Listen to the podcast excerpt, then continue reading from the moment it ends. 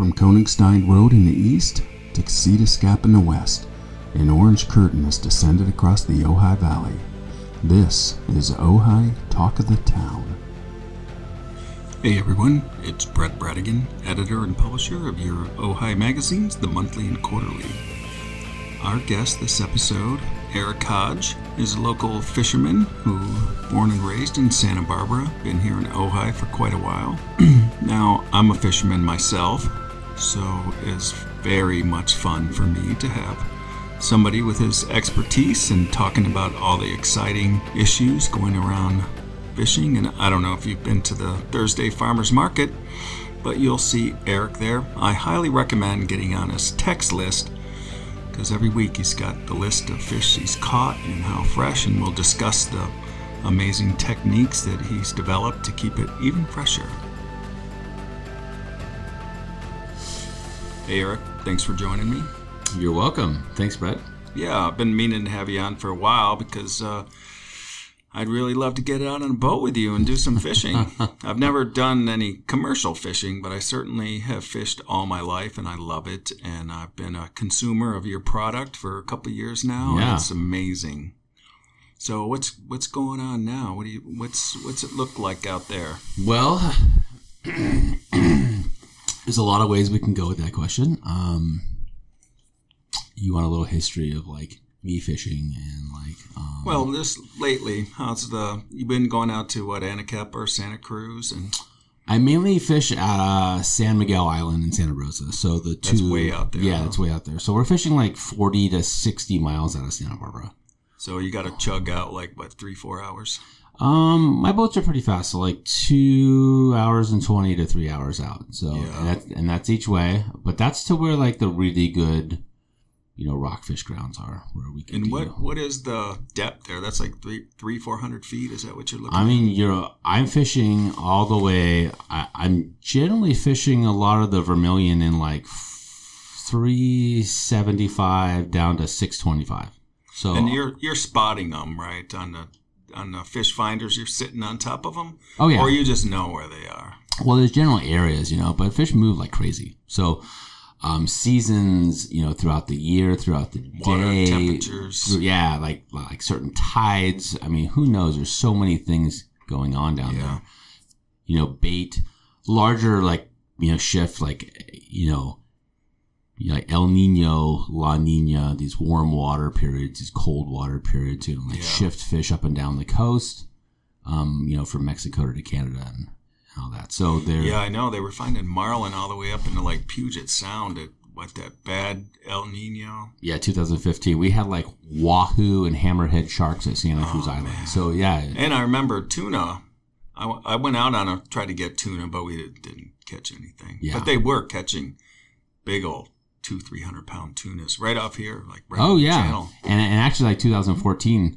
I mean, we haven't had bluefin tuna runs like this. Um, the, there was some stuff in the El Nino of like 83, 84. Yeah, Um, but before that, it was like kind of like Zane Grey, like early 1900s, like 1920s. Yeah, yeah. before- Zane Grey, people don't know, was a dentist in Tarzana.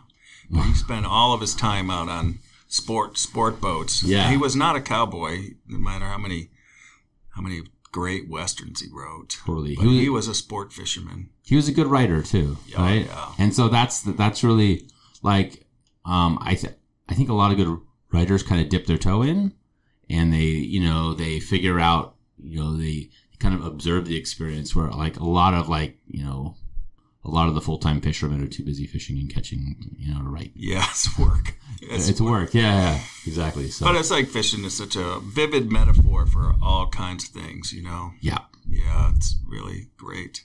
yep, So, um, I know I get your text every week. Yeah. You're setting up at the Thursday Farmers Market. I had Yeah. uh, Julie Gerard on the Mhm. podcast a few weeks ago. okay, yeah, yeah, That's great. I mean, just, well, Sunday Farmers Market, I love it, of course. yeah. But that's once a week. And they have different products and services over at this one, including yourself. You have you ever set up at the Sunday Farmers Market? No, they're not a community event, so uh, that's or not organized as an actual community event. So I'd have to have like a food truck over there, Oh, and there's no bathroom like within Yeah. 200 feet. So that's why I'm over there. Um, just kind of uh, you know, they have the right permits and stuff. So for me, as a like I have a Ventura County like you know two health permits there, and but it, requires a community event permit with a bathroom. So um, that's just what they require. So that's where I set up. So So when you say community event, it's like an activity. It's not just a business. It's like a public, a public uh, gathering, yeah, and it's got like to a festival or a fair. Totally, and I think it's got to have some like nonprofit stuff going on, and Yeah. like some community. Like there's like things for kids, and um, Yeah, it's quite quite a scene. yeah, there. yeah, it's cool. There's music, and it's really Yeah. cool. It's like people are just starting to really, really kind of embrace it as a weekly thing that they do. It's been going on since June. I think I think I, I was on the board there like four years ago in our first like you know trial location. It didn't work out, but but I stepped down and I, and I, and I just kind of let them do their thing. But Yeah, um, they got it done. I know uh, Julie talked about the process of getting a community farmers market open, and it's involved, and it takes extremely a lot of heavy lifting. And Yep. scouting locations took years. Yeah, Uh, it was like a four year process. Yeah. Well, I think the school district, Doc- Dr. Morris, who's been on the podcast twice now, she's key in making sure that the facilities are for the public. Totally. Yeah. Yep. Now, not to drag on the Sunday farmers market, but it is a closed loop, and it's the I can't remember the lady's name now. She's great. I mean, I just love that farmers market, and it's just fun to people watch. Even if I'm not going to go buy a bunch of kale and strawberries, just watching Oh yeah. people. Oh yeah. I mean, you, you get like the whole weekend crew from out of town who are up here, Yeah. strolling through, and you have like a lot of the locals too. That's like probably one of the strongest m- mixing of those two. know, Those those groups. Yeah. Yeah. Yeah. Exactly. Well, Thursday, it's younger families, many of whom I don't see at the Sunday market. I know of them. I know, like Grace's her family's her dad teaches at Thatcher. He's a woodshop teacher Mhm. there, or was, and yeah. so there's a lot of local connection. But so many younger families with kids have moved to Ojai, especially since the pandemic. Right. Right. And you can see them over there, and they're good consumers. And some of the, I mean, there's one lady there that sells shrub, which it's like thirty dollars a bottle, totally. but it's worth it because it's like this the most flavorful vinegar you could imagine for your salad dressings, but even just to put a little tea dropper full in a in a cocktail. Yeah. Totally. I wonder how you'd work that in a fish. Maybe you could do like a poaching broth or something with a little bit of vinegar. a little marinade or something like that. Yeah. Yeah. Yeah. Yeah, it's it's really fun. Yeah. So, um, last time I was there, I got you sold you gave me uh, sold me like a pound ling cod. hmm How was that? Yeah, I did it as simple as I could. Just a little olive oil. I'll mix in a little butter just for flavor. Mhm. You don't need a lot of butter to get the flavor from it. People Not- think seem to no. think, but just scorched it, you Mhm. know, uh, with a little bit of uh, Creole Totally. powder, just like a mix of paprika and black Mhm. pepper and and cayenne and salt. Yeah. and yeah. then yeah. it just gives it a very light little crust, Mhm. and then just flip it over like a couple minutes each side. And it was a nice big meaty chunk, and it was still Yeah. a little little uh, opaque or a little transparent in the Mhm. middle. Yeah. Yeah. Yeah. So I knew it wasn't overcooked. It's good. Dude, It's good. they're just oh can't even describe the brininess and i went there to get the halibut and But that was probably sold out, huh? yes you Yes, were i yeah, imagine it doesn't last long No, i'm yeah, like yeah. gonna say i thought that was better than halibut i think it's it's a different texture i like the grain i like the thicker grain of the like the actual, like the meat structure. Yeah. Yeah. Yeah. It's got like a thick. Yeah. There's a thick kind of meatiness to it. yeah Um, and then we ikejime all those. Called- ikejime is sushi Yeah. So what we do, um, I was pretty lucky. I, uh, just over three years ago, I had a, a chef, world renowned chef, uh, Junya Yamasaki, who's starting three restaurants in the arts d- district. They've been under in construction uh, for a while. los angeles Mhm.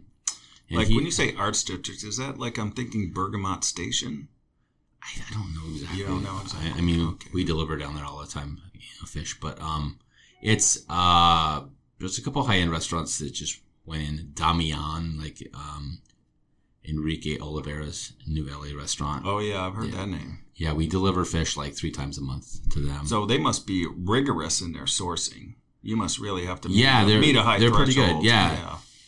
Yeah, Jesus. Um, so so Junya came to Los Angeles about just over three years ago, and he was trying to source from fishermen, and he and he realized that the quality just we haven't been really you know taught how to really you know keep really good care Handle of fish. Exactly, and yeah. so what happens is kind of the history of West Coast fish, especially ground fish, is like high volume but low quality, and so yeah.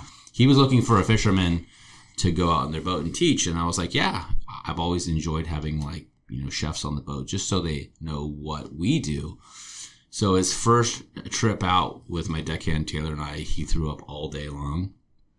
It, wa- it was kind of rough but But that's commitment. commitment and then he came back and threw up a whole nother day.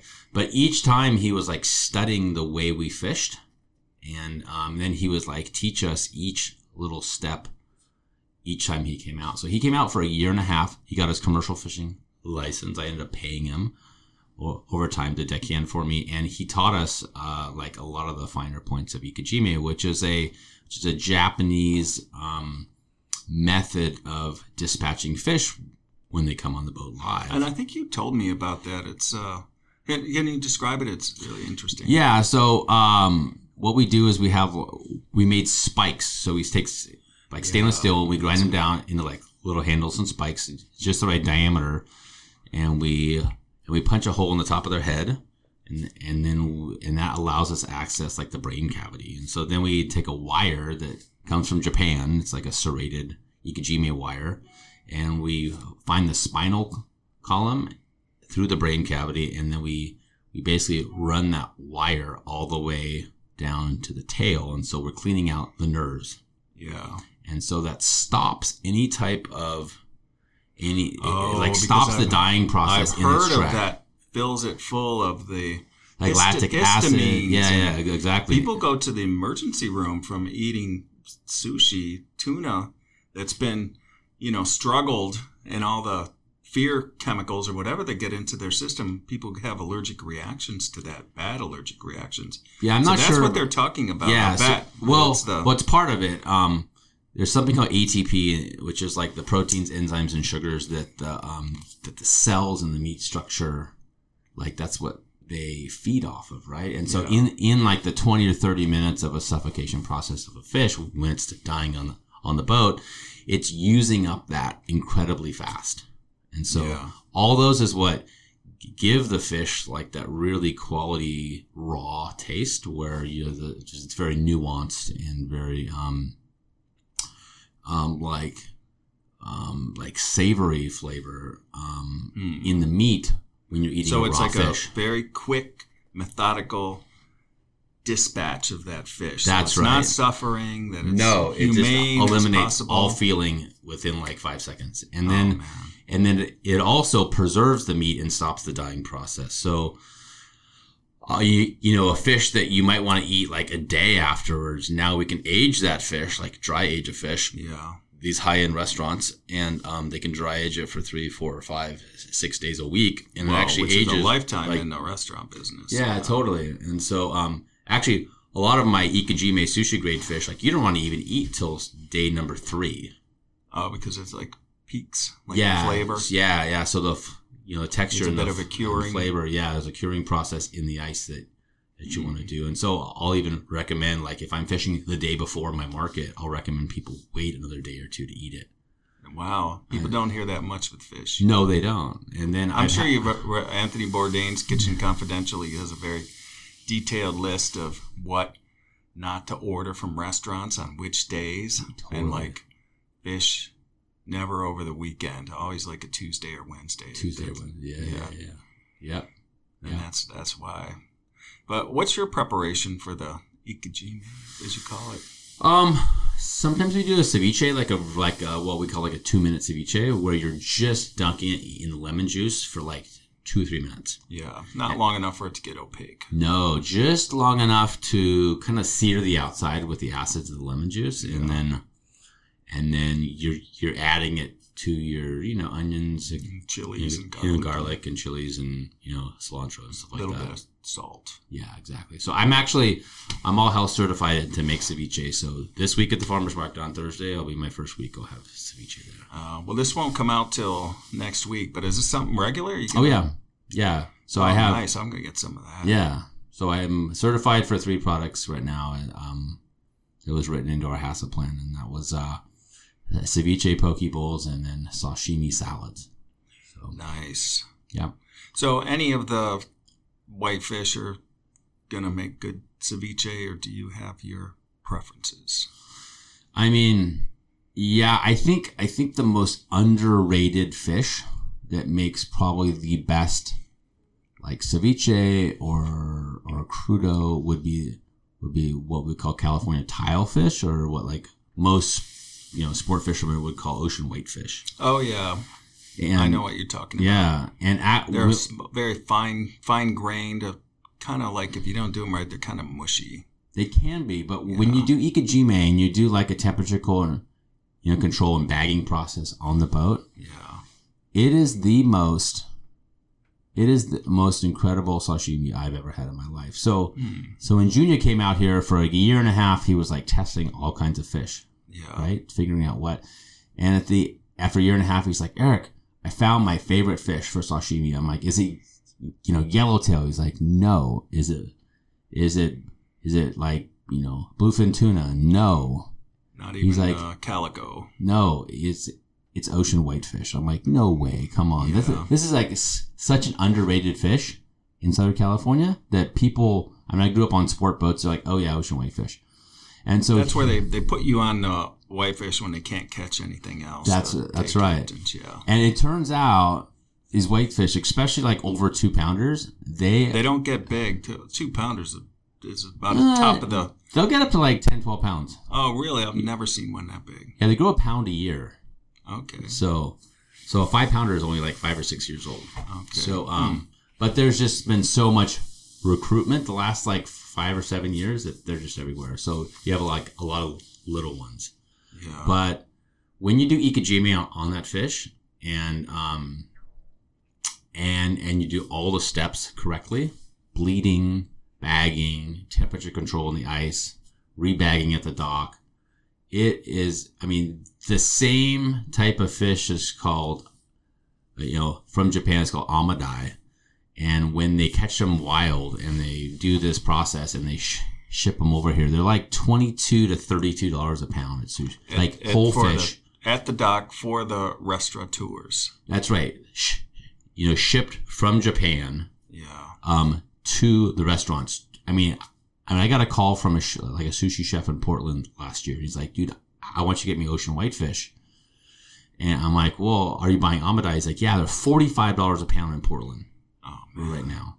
And so this was a fish that we we would be getting two dollars a pound for wholesale, Wow. and now I can you know offer it to restaurants for like eleven. And they're thinking that's a great bargain. Yeah, because the other you know the only other option is Amadai for like you know twenty six, Yeah.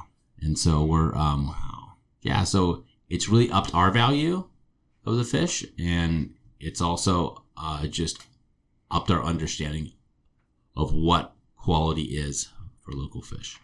Wow. That's fascinating. Yeah. Because I love fish, but uh, just understanding the processing makes it even more delicious. Oh yeah.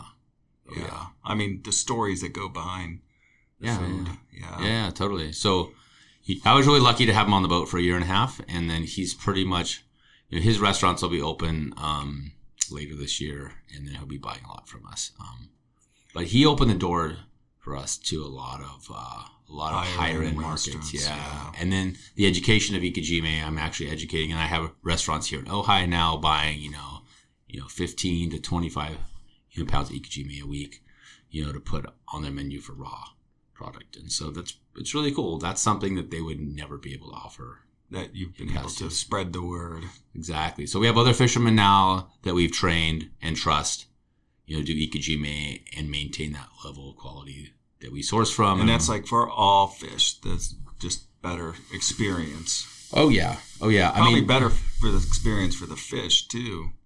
Just having a quick death rather Oh, than it's- flopping around. it's instant. Yeah, they never Yeah. move again. Yeah, yeah. I All gotta, feeling gotta get these day boat captains next time I go out. Tell them, man, you gotta do this. Totally, this." totally. So, um, where else, except for like the Channel Islands, are are there other fisheries like this? I mean, there's a little bit of good fishing up near Morro Bay, but then you really got to go down to like the banks in San Diego or something, right? I Yeah. mean, this so is a very special area, is what I'm getting at. Where Southern California? Oh, the Channel Islands. Oh yeah, we have like this mixing, right? So we have the California current coming down the coast in the winter, which is cold, and then in this in the late spring and summer, you have the Davidson current coming up from Mexico. So you have this mixing of like colder, nutrient-rich water and warmer, clearer water coming up from Mexico, and that and that creates a a really um really diverse where like you could go catch like um, lingcod at San Miguel Island and yellowtail rockfish that, you know, and canary rockfish that are all the way up into the Aleutians in Alaska. really? And then you could come down to Anacapa and catch yellowtail, which is like, And sometimes even the tunas. they Even tuna and so this is like a the overlapping of uh, very distinct ranges. Exactly. So we, I mean, so know, as you go around Point Conception, um, which is about forty miles above Santa Barbara, then you get into the more of the- yeah, you get into the like the central Cal, NorCal species, and more, you know, colder water, where that warm water kind of stops usually like around Point Conception. So, um, I I also fish up in Santa Cruz. We do uh, we do black cod up in Santa Cruz. They're sablefish. Yeah, sable fish. So all because the fish are a lot bigger up there. We trailer up there about once a month and do about eighteen hundred pounds of black cod set. Is this all? Um, what's the chef's name there? Nobu Matsuhisa. Is that's all because of him, isn't it? That sablefish or black cod? Because I never I heard about that till that. Nobu. Okay, okay. But it's a very involved marinating process because it's a very oily fish. It's really fatty. and then when you marinate it in this various soy preparation with lots of sweet on it and it caramelizes it's really a very gourmet It's amazing, huh? Yeah. Yeah, yeah. So Have you had it good. before? Oh yeah. Yeah. I've had it from you, I think. Yeah, oh yeah, black cod. Yeah, Yeah. yeah. It's interesting how the names change because of the market demands. And I do want to have this conversation with you. Might as well have it now because, you know, the overfishing and overharvesting that some of the species that Yep. we'll never see again. I grew up in the Great Lakes and we used to have, I mean, that's walleye country, one of the most delicious fish in the world. I mean, you can make arguments for all kinds. I think walleye are almost as good as yellow perch which Mm. is their smaller cousin. But we also used to have this blue pike, which is Hmm. they called them. They had another name for them too. But blue pike is a kind of an in between walleye and yellow perch, Mhm. and they were wiped out back in the '60s. They used to have a big commercial fishery because they were, you know, the Friday fish totally, fries. Totally. And then that that's happened to a bunch of species. Remember back in the '80s, there was like orange roughy was like a big thing. Yeah, yeah, oh yeah. And then they got Oh, fished out fished out. completely. So we're we're actually, if I can interject here, so we're on the other side of that in California and the West Coast. So, um, you know, 60s and 70s, 1960s and 70s was kind of a was kind of a free for all, right? We had Loran kind of came out in the 70s, which is What? land based. Loran Oh. was land based, like uh, navigation, and that was, you know, that was like that was like right before GPS, like about 15 years, maybe 20 years, and that's what airplanes use. But they they started making one for boats, and so the first time in the 70s, you could have like commercial fishing boats get within 100 feet of the same rock Yeah. over and over again, right? And they didn't have to meter around. I mean, you had a little box with like two numbers on it, and you, you went and found it. And so what happened is they can get ex- they could pinpoint exactly, and they'd like, and they would store all these, you know, numbers, and and now they could basically map out the ocean and, and get within hundred feet. fishing banks. That's right. And so right up on them. and so they, what happened was, um, I mean, in the '60s, you had like Russian trawlers, you know, in San Diego Yeah, and stuff. and Japanese trawlers too. Yeah, and then we, you know, we booted everything out, all the all the foreign trawl, you know, fleet with the Magnuson Stevens Act in 1976. So uh, after 1976, within 200 miles, we owned that, you know, American, yeah. Yeah, pushed out the limit for That's right. international waters. Yeah. But the harm had kind of started at that point because I mean, you know, my good friend you know, John Law said in the in the in the late '60s in San Diego, he's an old time fisherman in San Diego. He said how they would rock fish was actually just follow the Russian trawlers around, oh God, and no. and all the fish like that would get out of the net would be just floating in behind the trawlers, and they just go. oh, because they by kill. Is That's that what right. they call it? By catch. Or- yeah, or they just got out of the net. So, um, so that's a little bit of history of of uh, you know sixties, seventies.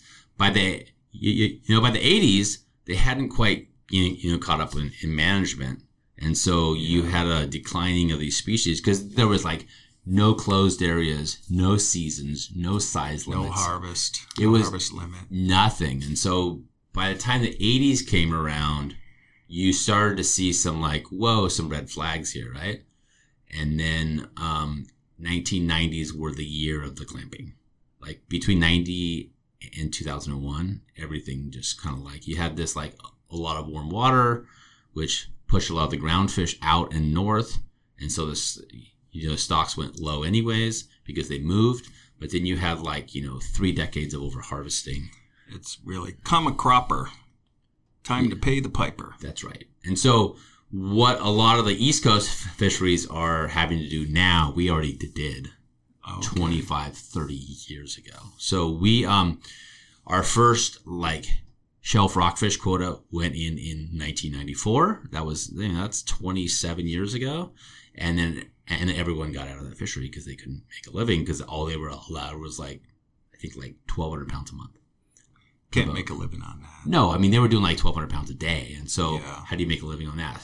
You know, so everyone got out, and then they moved to blackgill rockfish, was the deeper, which is still like wide open, and I said, what black gill? What's just blackgill rockfish, yeah. black gill? And then they they put a hammering on that for the next ten years until management came in, and so what it's been is like a, a, a very strong about a ten year period, especially with groundfish, with a limiting, right? So they went to like limited entry permits, the state and the federal. Did they do a lottery or something for the permits? How Uh, the pot uh, you were grandfathered in based if you had enough landings over a certain amount of years, yeah. and so I actually purchased one of those, actually two permits in the last year. I purchased a federal longline permit uh, from someone who is grandfathered in, and then uh, I, I purchased a uh, a deeper nearshore state permit um, from someone who is grandfathered in too. So now I have you know two permits. Um, that allow me to access more quota and more species.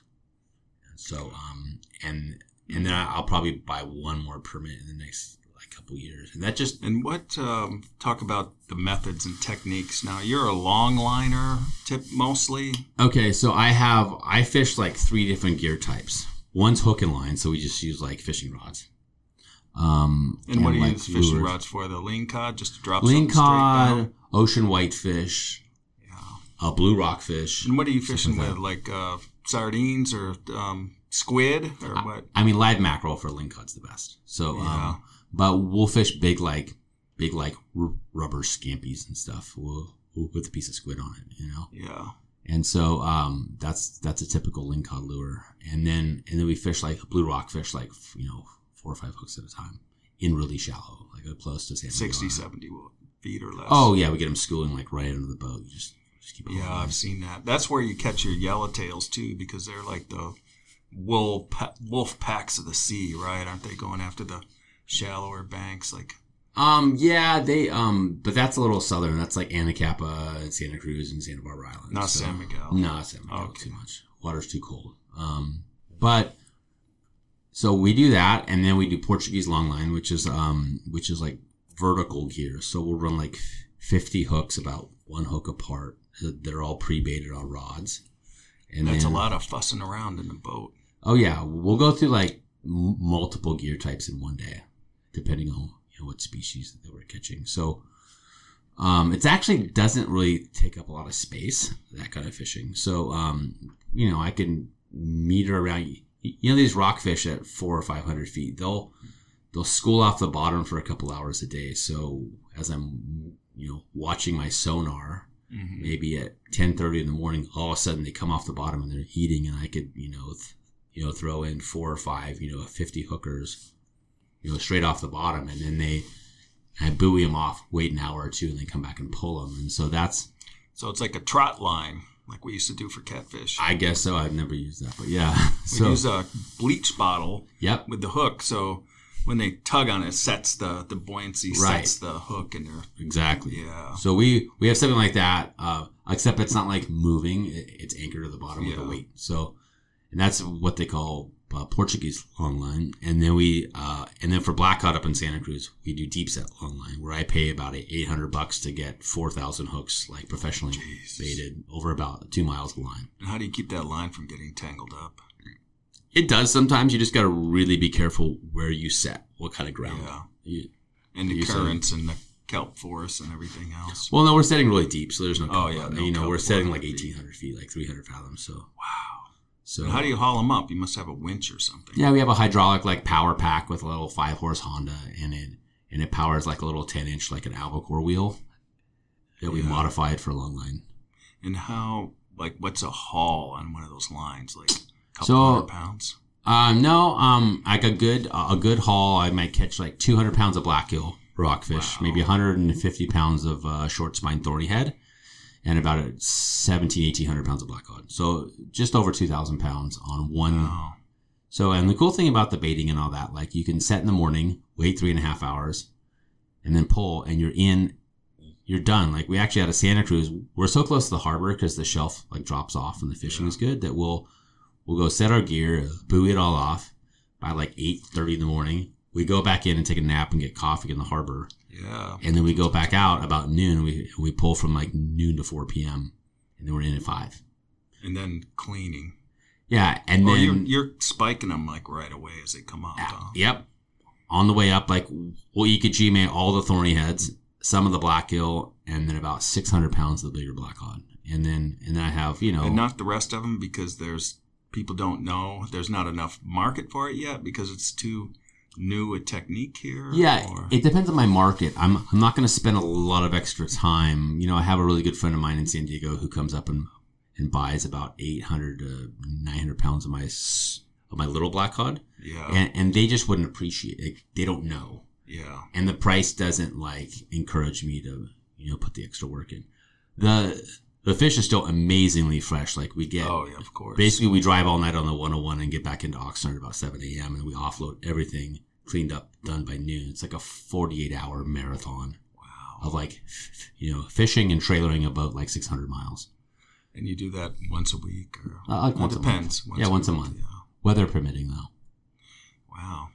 And so you've got buyers at the dockside then, huh? Or Yeah, They so- know. Do you put out a call? How do they know? Yeah, Or so- you have a group. You have different group texts for everything. That's right. So I have there's like three different parts of my business because we're catching four to six thousand pounds a month now, and, and it's all hook and line. I mean, we're- using hooks and line, no nets, nothing like that. We um, I have I have wholesalers, so I have I have like three wholesalers in LA. I sell like you know two hundred like one hundred fifty to four hundred pounds each, and then I have like five or six restaurants in LA that we deliver to, and then I have three or four restaurants here in the Ojai Valley, and then I have my retail farmers market. So it's like a little bit of everything, and and what that does is that it allows me to kind of control the market and the price. Because if you're just selling to a wholesaler, this is basically why there's very few you know, commercial fishermen left that are full time Yeah. especially hook and liners. Um, most of them are part time. I would probably say 85, 90% of hook and line commercial fishermen are part time because they just can't afford at wholesale, uh, you know, what a wholesaler is going to pay. But you're out there working the farmers market, building relationships with your customers. Totally. I ask them how, you know, how, how it was last week, what they liked, if they didn't like anything, like if they want to see changes in what species and, So and, that feedback loop gives you advantages over your competitors. Totally. imagine. and I'm really open to the feedback with chefs too. I like to have you know chefs on the on the boat at least once. Yeah. Let them know how we process, Yeah. and someone like Junya is going to give me feedback every time. Like if there was, I remember like a year and a half ago, I went out and and we sent him down fish. He was doing some work. Um, he was doing some chefing, and he called me at like eight fifteen the next morning. My phone's ringing, and he's like, "Hey, that fish you brought me yesterday, um, I, I, you know, I tasted it, and you iced it down too fast." Whoa, wow, that's very specific. Very specific, and so we went back through my process, Yeah. and was like, "Oh yeah, it was like it was in the heavy ice like two and a half hours before it should have."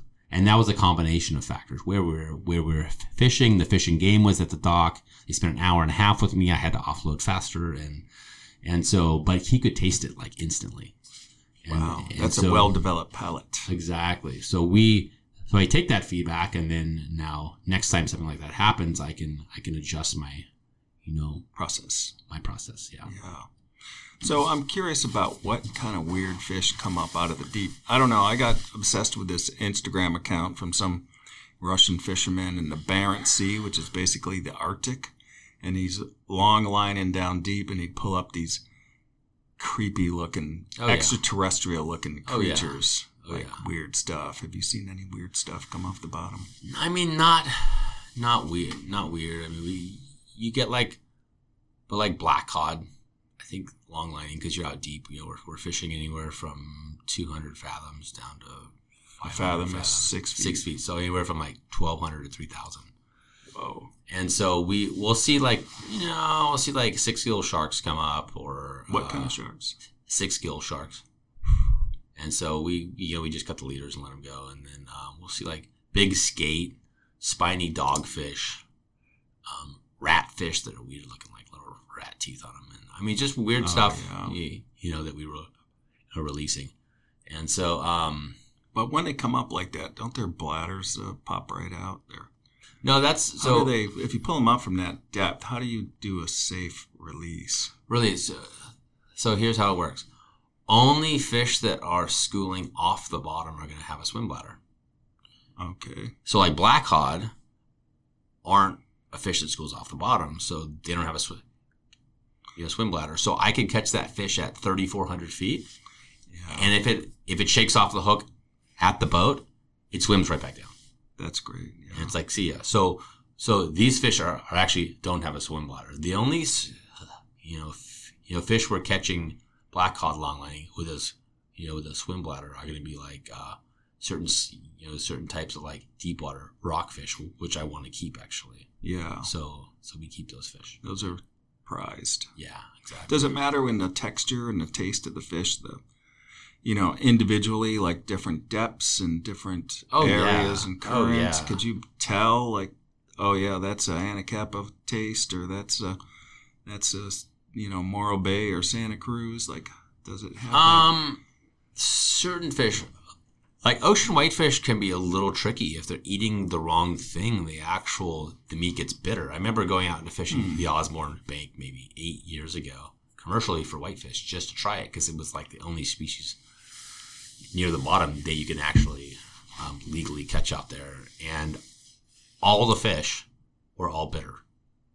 Hmm. So I basically am like, okay, well, whatever they're eating on the Osborne Bank, I can't fish there for whitefish. So, um, so I've just learned, you know, on that species, you just got to be pretty like careful about what what they're foraging. Mm-hmm. where you're fishing. Yeah. Yeah. So So it's a very fertile foraging for fish around here. Oh, and is that because of the mix of the currents? mix of the currents, and I think the management that we've, you know, that we've really, like, we have a management uh, structure now, overlapping f- federal and state, that we've really protected these stocks in the last thirty years. I mean, the 1990s, like the, It was getting bad. yeah, it was getting bad, and they closed it. I mean, they closed so much off. They banned the inshore gill nets in 1990, um, and that went into effect in 1994. The gill nets are so indiscriminate. They just take out exactly. seals and dolphins and whatever.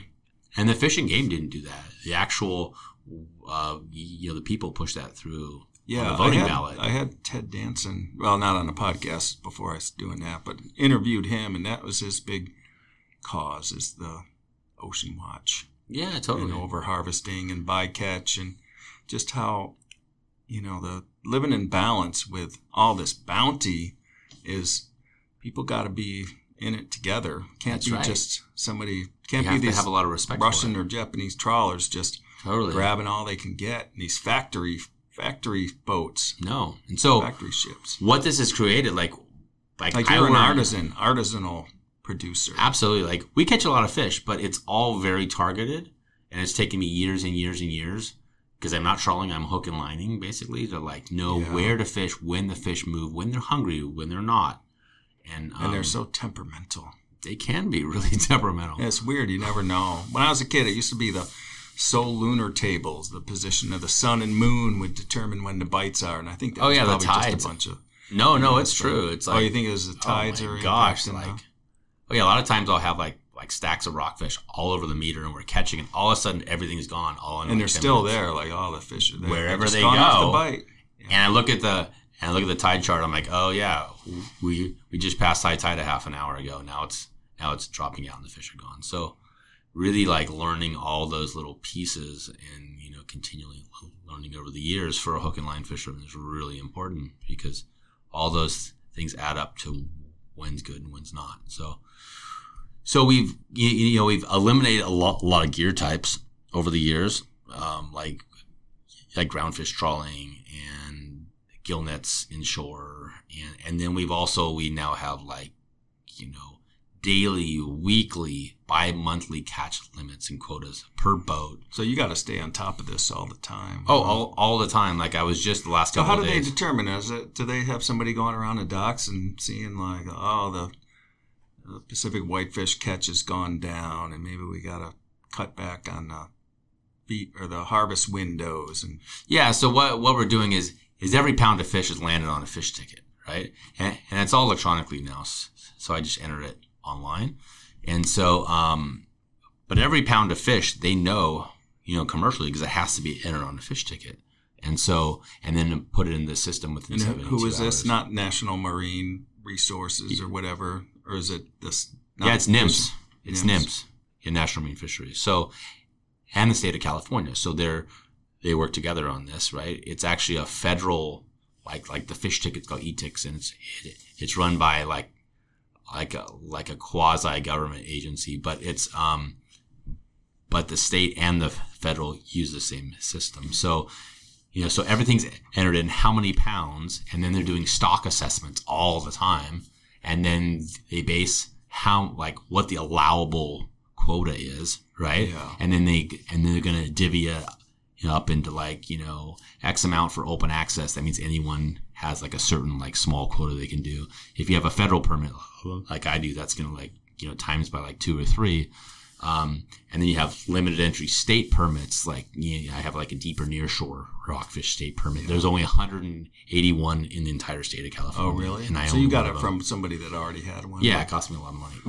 but um, like a liquor license get passed on. Like a lot of bars, like that's their only real asset is their liquor it's license. right that they can sell for hundred thousand dollars when they go Yeah. out of business. So basically, you know, fishermen, a lot of our retirement is our is our permits, or maybe we want to pass it down to our children Yeah. because it's a limit. that's you. There is uh, Eric brought his daughter in for sure. That's Autumn. tell. Hi, Autumn. Hey, Autumn. hmm You gonna be a fisherman when you grow up? Yes, All right, awesome. She wants to be a what? What do you want to be? an urchin diver. Yeah, she wants to be a sea urchin diver. So Oh wow. we're, we're gonna get her in a, in the urchin lottery. She's finally able. Um, we're gonna get her urchin tending permit for two years, and when she's 18, she'll be in the urchin lottery, and that's a hard hard one to get. So she may be 30 years old before Yeah. yeah, she gets an urchin diving permit. But hopefully, Wow. you know, one Thinking about get it now, that's Yeah. that's the half the battle right there, Yeah, or maybe like three quarters of the battle actually.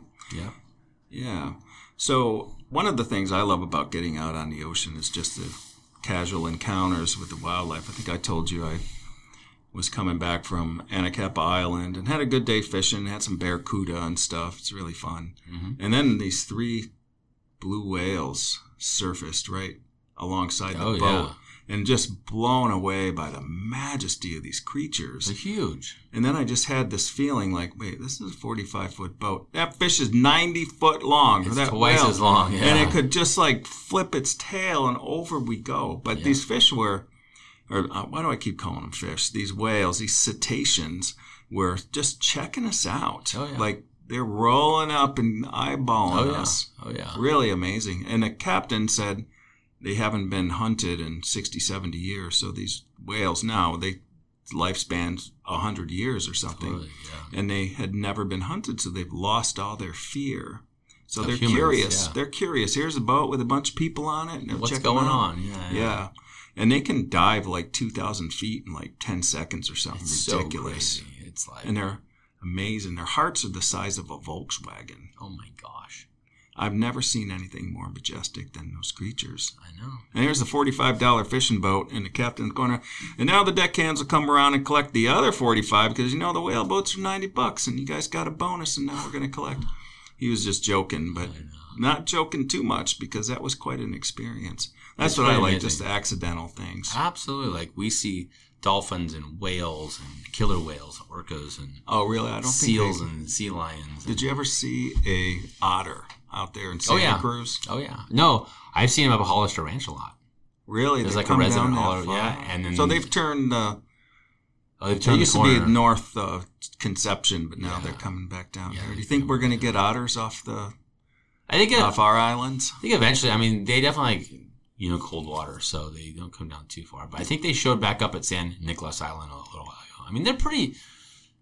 Otters are like they're cute and they're fuzzy. They also like, man, they just like reduce fish stocks. oh like like shellfish stocks like abalone. They will decimate, just totally decimate. yeah. and they only eat like I think they only eat the guts or something like that. Oh, really? And They're so opportunistic eaters. Like a Yeah, weasel only bites too. off a chicken's head. yeah, or, or something like that. And so they, they too, you know, fishermen traditionally aren't real aren't, on otters. aren't real happy when the otters come around. It, it doesn't matter for me because I'm fishing like you know in deep water, so I'm like You don't have to worry about seals coming around and stealing your catch. they don't like rockfish too much. No, Interesting. They they're like spiky and spiny, and they're Yeah. I I just don't I don't have a lot of problem. I mean, they'll hang around the boat and they jump and they say hi for a minute and they leave. Yeah. Um, so you don't have to chase them off with a paint gun. I've seen guys do that. no. What no. about salmon? I know, like some years ago, a long time ago, there was like a big fuss because, you know, one of the Chinook salmon schools got all the way down in here. In fact, somebody even caught one off of Ventura Harbor. Oh, 1995. It was the biggest salmon run Southern California has ever seen in my lifetime. I mean, there was so much king salmon um, for some reason. They, they, they like all rounded Point Conception. They were all down in Santa Barbara. Isn't that weird? It was like well, it seems like it's good feeding grounds for them. I know they don't spawn in these rivers around here, but they're they go out all the way over to Kamchatka and the Bering Sea, and they go they range. they're, they're all around. Yeah, yeah, yeah. Yeah. Yeah, we have a really healthy. It seems to be healthy, like a like a central northern California uh, king salmon fishery. Yeah, And so but not cohos or what's No, the other ones? The no, it's just- and chums. I, I don't think you can take those. You just can take the Chinook, the Kings. But um, so I like when I'm in Santa Cruz, like in the spring and summer, black coding. I'll buy king salmon from a couple friend of mine that are fishing it, yeah, and I'll truck it. Back oh yeah, I've seen your cod. text that yeah you picked up some salmon. Yeah, Now, like that's the perfect banquet food. Like if you've got 80 people you want to feed, have like a 40, 50 pound salmon all poached in a nice, Oh, And California king salmon is unbelievable. it's unreal. It is like the fattiest. Like what they eat, I think they eat a lot of krill. It's like the deepest orange red color, and the it's amazing. I mean, I just, And it's I'm- and it's I'm only a hook and line fishery, and it's Yeah. only barbless hooks. I mean, we're talking really like, barbless hooks. and it's and it's all trawl. Yeah, yeah. So it's all they're just like trolling with these- anchovies these hooks. or mackerel. What are they fishing with for? No, they're just lures. That's it. Oh, So they they have to be hungry. They have to eat, and it's barbless hooks only. It's the most sustainable fishery like that I can imagine. And and there's a li- limited entry permit, so there's only X amount of permits in the state. I haven't seen you with salmon much lately, so it's just Well, no, salmon uh, commercial season doesn't open until May first, and they only have like I think they have like ten days to fish in May.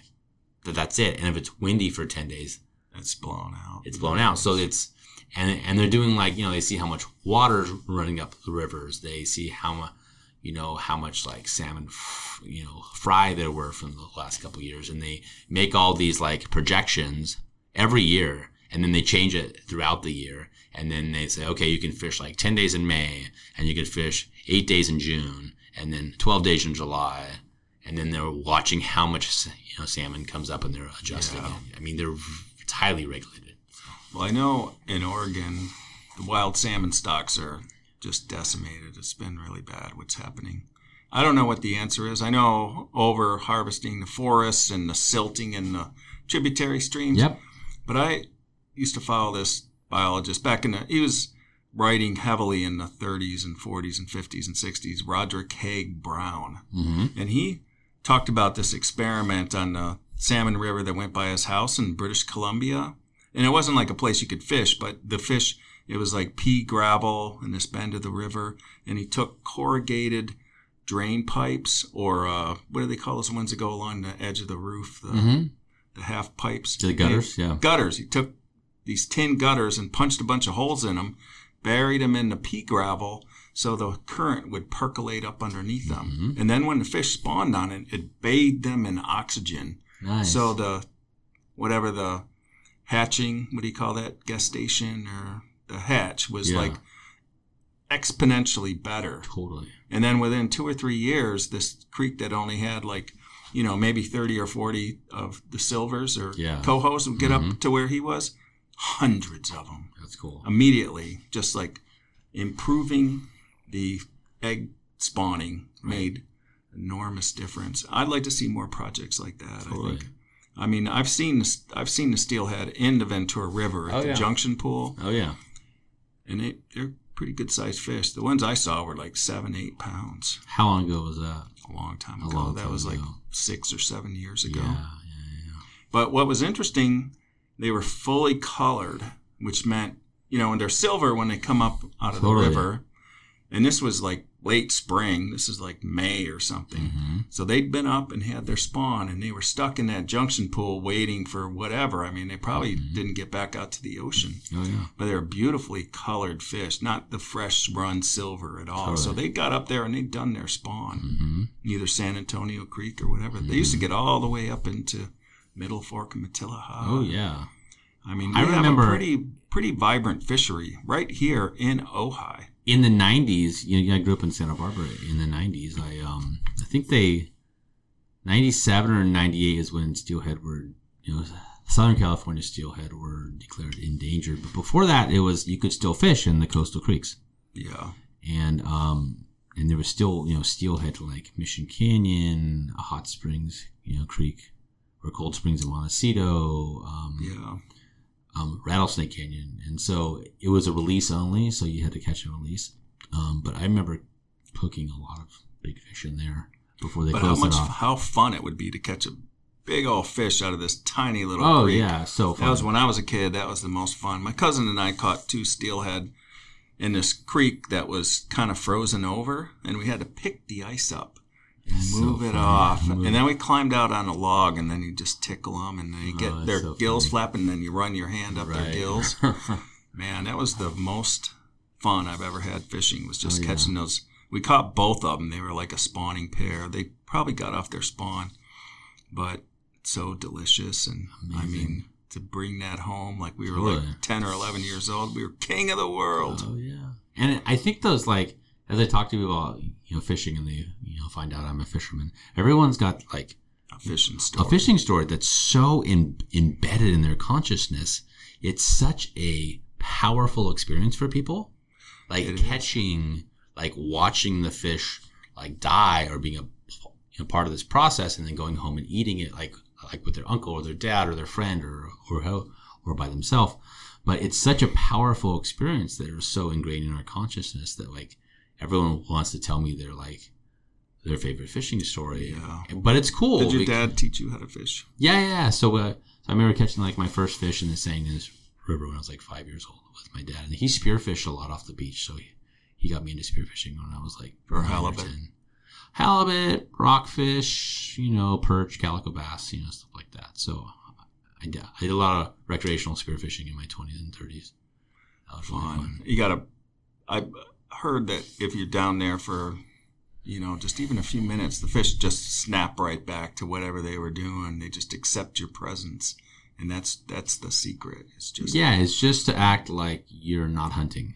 Yeah. when you're spearfishing. Is and actually they they get really comfortable after a while. So, but oh, Yeah. let's go. Everyone has a fishing story. Yeah. it's I like taught my son how to fish. He was hooked when he was like three, four years old. He insisted that we call him Fishing Boy.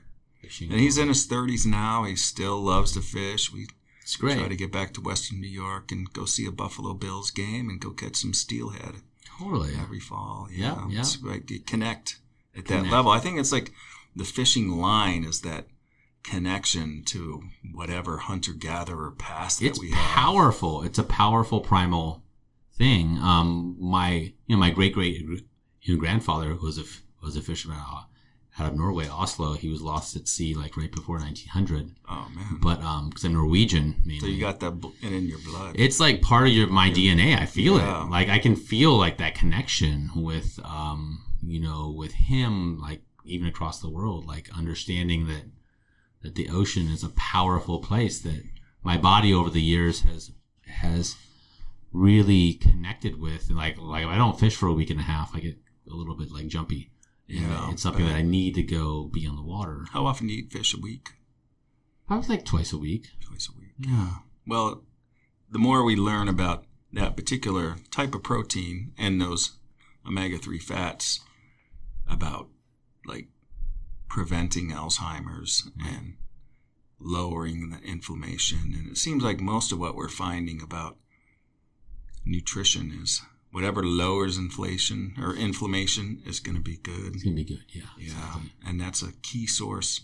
Yeah. It's like really hard to replace. I know they have vegan forms of omega 3s, but ain't nothing like a big old slab of delicious ling cod with just a Or tiny black bit cod. of butter. that- black yeah, cod. Yeah, that's the highest marinated. omega. That's like one of the highest omega threes. Oh, man. fish. Yeah, it's really good for you. It's um, and then wild fish. You know, they're eating. You know, you know, shrimp and octopus and squid and mackerel and sardines and anchovies, and they're eating like what they're supposed to eat.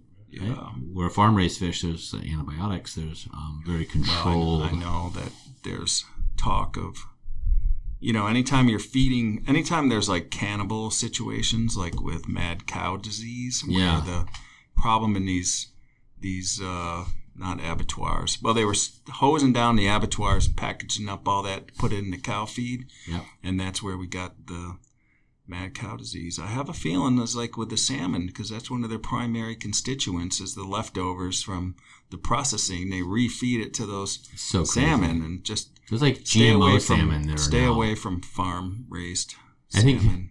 finfish. Farm raised finfish, I'm like I warn people against. Um, yeah, Uh, farm raised shellfish is a different thing. So yeah, because oysters, it's clams, like all in the that. ocean water, and it's just like these towers that they grow on, and it's perfectly natural. Like Jolly Oyster down there, those guys have their own no farm proprietary Yeah. source. Yeah, yeah, exactly. And so like Morro Bay has a couple big oyster farms, and it's really cool. It's like that type of of you know shellfish farming is really sustainable and healthy. Like like they're cleaning and they're Yeah, they're doing well, they are job. cleaners. They're filtering the water. Like they're an important part of the ecosystem. Exactly. So, but farm raised finfish, um, I have yet to see one that's um that seems like it's healthy and sustainable. Yeah, they have weird diseases and stuff that they get. Whirling disease and oh, Totally. strange, strange stuff. Yep. Yeah. Yeah.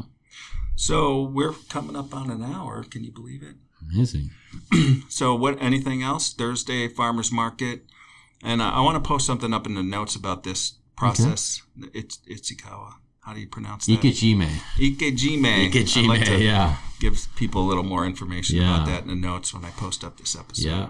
Yeah, I have a lot of you know customers coming back on Thursdays being like, "That was the most amazing fish." I actually like forgot it for a week in the back of my fridge, and I you know pulled it out of the bag, and I thought it was going to be stinky, but it was perfect Yeah, because isn't that amazing? Ikejime just like it preserves that fish at its prime for so long. So yeah, That's that's awesome. I'm glad to have learned that. yeah. All right, Eric. Thank you very much. All right, thanks, Brett. We'll talk soon. Okay. Hey, this is Brett Bradigan, just thinking out loud. Now, the conversation with Eric and his daughter, who is here, is really interesting in the sense that I see the excitement that both his daughters have for their father's career, which is really very hard work. Now, in my line of business, it's not hard work. I've had hard jobs. In fact, I dug graves for six years. So, why my kids have no interest in what I do is one of those things that perplexes me. They could be photographer, writer, editor, fashion model. My daughter's plenty beautiful enough to be a fashion model. They could just sell ads, going around doing business functions. There's a million things they could do. And it's hard for me not to take it personally. But then I think, wait a minute, my dad was a farmer and a grave digger. I have zero interest in doing either one of those things. So while I'm a little jealous of Eric for having kids who are attracted to his line of work, I'm also understanding why my kids would not. In any event, that's it for this episode of Ojai Talk of the Town. We'll keep an ear out for you.